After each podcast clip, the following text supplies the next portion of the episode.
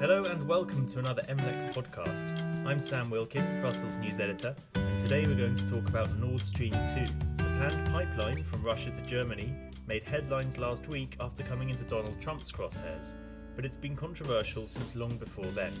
To find out why, I'm joined today by Emily Waterfield, our senior energy correspondent here in Brussels. Hello, Emily.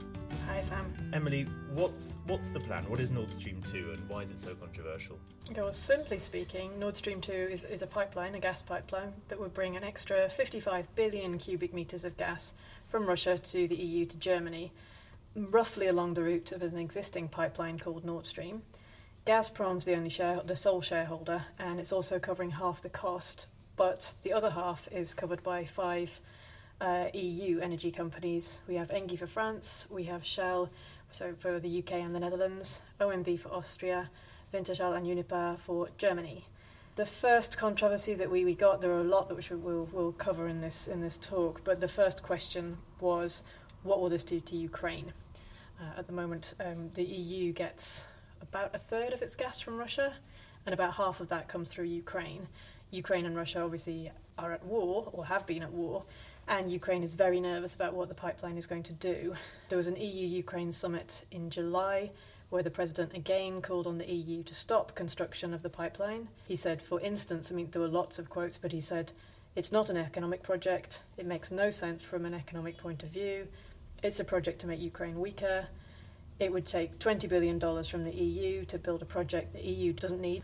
And then back in June, the Ukraine had said um, this is a new kind of hybrid weapon. So Ukraine is very worried, and so is the EU for that reason. So the concern, presumably, is that Russia will be able to send gas to Europe through an alternative route, and thereby won't rely on Ukraine anymore. Uh, yeah, it could be that extreme that it just stops using the Ukraine route. It also it just gives it a very convenient political tool to say, look, we've got this new pipeline. At the moment, we need you, but we don't necessarily. So do what we want. Right, understood. Looking at this pipeline, it's there's a bit of deja vu because Russia sort of dropped other plans a few years ago to to build a pipeline to Europe. Is this going to happen again, or is Russia behind this project more strongly? They, they did. I mean, it, not very long ago, the end of 2014, that Russia very suddenly dropped plans to build another pipeline known as South Stream. They don't have very original names here, but they're they're very easy to remember. Um, it was, I think it was December, end of the year 2014. Putin just said, actually, we're not doing this, and very openly blamed the EU. Said the EU was obstructing, making it impossible. And then, you know, if we think Ukraine's being paranoid now, you just look at poor Bulgaria in 2014. It spent millions on the infrastructure that would have been needed for South Stream, and suddenly realised no pipeline, no compensation. So imagine how those those EU investors are feeling are feeling today. It's not it's not a stable environment to be investing in. Um, Russia says it won't do this again, but if you'd asked in November 2014, they'd have said we won't do this. It's um, I spoke to Gazprom officials in 2014 who said even they'd been surprised by the decision. It really came out of came out of nowhere.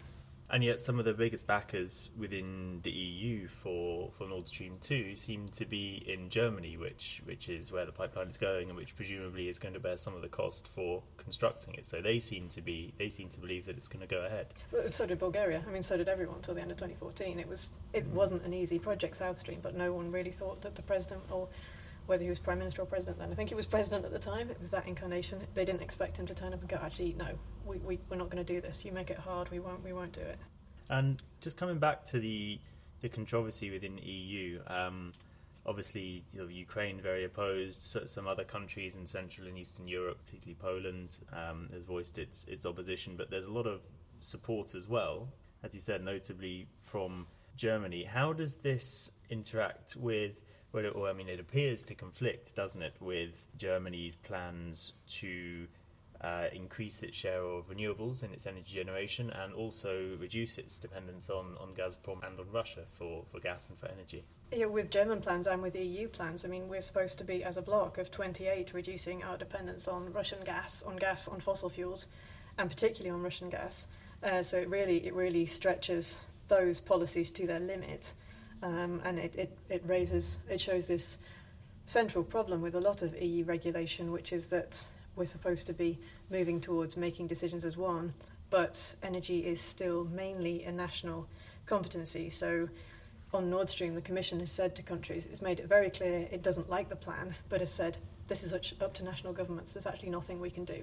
We can recommend that you don't approve it, but we can't stop you from approving it. And then on Germany specifically, yeah, you're right. I mean, they're the leaders for climate policy. They're the, the, the most vocal country for switching to renewables. But if you look at what's happening in the country, it's not it's not going well. They have very ambitious targets, which the government admits it's going to miss. It can't it can't do this. It buys more Russian gas than any other member state. And also on coal, it's um, there was a WWF report a couple of years ago showing that Germany spends more money on coal projects than any other member state, including Poland. They're spending seven billion a year on coal. So Germany is trying and doing extremely well, but not it's not the, the green country that you might think at a glance. Right, and of course, you know, coal being so much more polluting, even even than gas, then actually getting this pipeline up and running would be a way for Germany to reduce its emissions if it yeah. can can get rid of some of that coal. And um, obviously, that's something it's struggled with since it started phasing yeah. out its its nuclear power. Well, and that's what the EU says as well. It says, okay, if we have to have a fossil fuel, we need something to plug the gaps left by renewables. Gas is better than coal, and for now, that means Russian gas, really. And if we look inside Germany, I know it's not it's not been without criticism in Germany, including from some some people in government or, or coalition partners. Um, and we, you know, we also know Angela Merkel's grip on power is perhaps not what it once was. So, is she going to keep supporting it? Do you think, or or is it possible that she could uh, lose power and, and a future chancellor could come in who who might oppose it, who take a different view? Merkel's very interesting actually because we always see her, and she is as the great mediator, the great diplomat. She's She's um, struck coalitions with very unlikely partners. At EU summits, she will hold out till the bitter end, but she can give way when it makes sense. She really is the, the diplomat par excellence. But she's also, we, think that Putin and Trump are the ones who take the unilateral, unexpected, unpopular decisions. She's capable of doing that. I mean, uh, most obviously now, you think her decision to welcome a million immigrants to Germany which is a decision she made very much from the heart, but is causing her real problems now with voters. But also her decision to shut down the nuclear power plants, which was a decision she made following pressure from voters, and that was not popular with investors, with neighbouring countries. So she can she can be as just as unpredictable or as unexpected as uh, as your Putins and your Trumps. So I wouldn't I wouldn't I think anything's possible with Merkel. I really do.